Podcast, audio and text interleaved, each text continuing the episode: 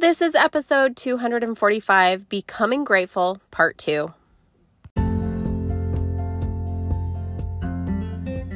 Welcome to the Becoming You Forever podcast. My name is Emily Peterson, and I am here to share strategies, ideas, and ways that will help you become your best self, becoming the version of you that you want to be forever by incorporating all of these tools and techniques that are going to help fuel your body, your mind, and your spirit to truly be the version of you that you want to be consciously, on a conscious level, choosing for yourself who it is that you want to be.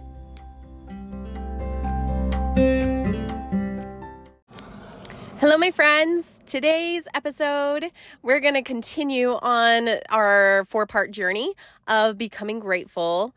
And this is part two of that series. So, I want to talk about how today, with gratitude, it can be um, more more of this objective type of gratitude. So last week it was all about the awareness of how we can be grateful and awareness of what's showing up for us and embodying gratitude in our hearts um, in a way that just is more aware more aware of what's happening in our lives and where we can be more grateful. And then today, with this idea of objective gratitude, if we think of something that's objective, there's basically you just see the facts, you see the truth, you see what is in front of you, you see circumstances, situations, um, but we don't dramatize things. So, being objective, we're just going to literally embody this idea of gratitude from a more objective standpoint. Basically, the other idea I have with this, without the whole drama and everything around it, is that there's no strings attached. So when we're becoming more grateful and we're embodying this gratitude that is really within ourselves and it's very intentional, then we're not really judging the things around us. We're just being grateful. We're being grateful in the moment instead of looking at all the things as um, oh, I should be grateful. So, yeah, I guess I'll say thank you. Or um, having strange, strings attached. So, if somebody does something nice for you and you say thank you, and then you feel like you have to do something nice for them, or you only say thank you or do something nice if you know that there's something in it for you, like that's that's not pure gratitude. So, we're embodying gratitude in a deeper way where, of course, we're taking that first step of awareness, but also we're going to be grateful whether or not anything goes the way that we want it to or hope it does. Whether or not somebody says something or does something the way that we wish they would, we can still be grateful to them and for them. Whether or not somebody acknowledges that we did something good and something kind and loving, and they say thank you, we still be the kind of person who does the kind things. We still show a grateful heart. We still embody this gratitude within us in a more objective way. Okay, so an example of objective gratitude could look like, say, Christmas, because Christmas is coming up, right? So for Christmas, you have an idea of something that you would like, and you have shared that idea with somebody that you love that you would think would get you something. And um, so you obviously want to be the kind of person you want to get them something and you're hoping that you get what you want.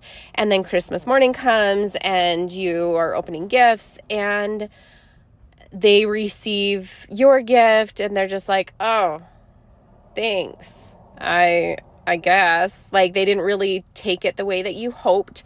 Like they didn't receive the gift with excitement and joy the way that you had hoped because you had worked so hard to give them that gift.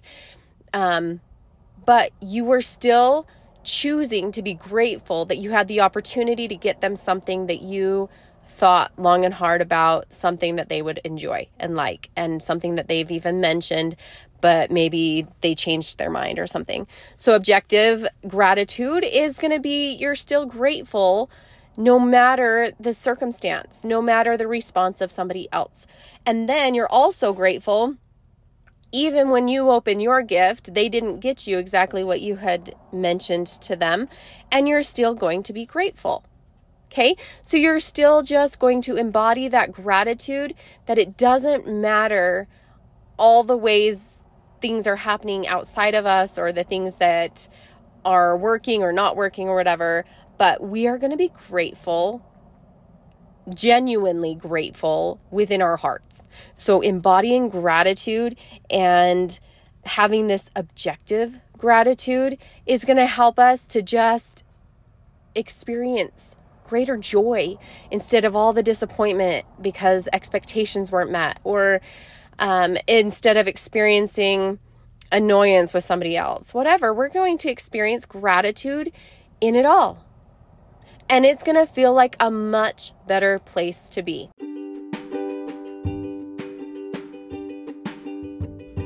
Thanks so much for listening to the Becoming You Forever podcast. If any of this was of a benefit to you, then I would just encourage you to share with your friends and family and on social media, and also to hop on over to iTunes and leave a review.